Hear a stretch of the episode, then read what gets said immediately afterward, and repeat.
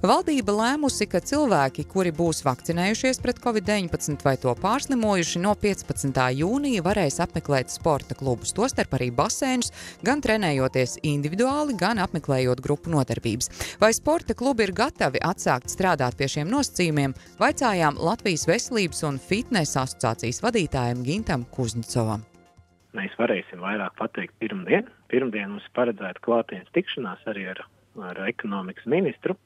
Pūkstens 12. mums ir kārtējā asociācijas biedru kopsapulce. Mēs varēsim pateikt, mēs gribam atvērties. To es, to es varu ap, apstiprināt. Mēs negribam izmantot situāciju, un mēs kā organizācija vai biedrība, nozares asociācija esam absolūti apolitiski, un mēs gribētu arī nu, norobežēties no cilvēku kaut kādas dalīšanas. Mēs saprotam, ka droši vien nu, tas ir neizbēgams šis vakcinācijas process. Un, Liela daļa mūsu darbinieku ir vakcinējušies, liela daļa ir gatava līdz ko to var izdarīt, paspēt, jo ne visi var paspēt uz to 15. iegūt šo mm. vakcināciju.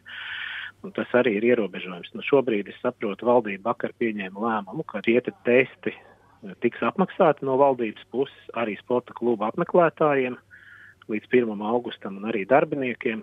Nu, iespējams, ka tas arī ir faktors, kas var atvieglot to darbību, bet nu, viņš uh, nav pietiekams. Mums tiešām arī vajadzīgs šis operacionālais atbalsts, pat cik mūsu darbība ir ar valdības lēmumu, arī atveroties, ierobežot, un es varētu teikt, ka mēs strādāsim varbūt nu, 15% no mūsu iespējamās kapacitātes. Tas bija Latvijas Veselības un fitnesa asociācijas vadītājs Gins Kuzņicovs.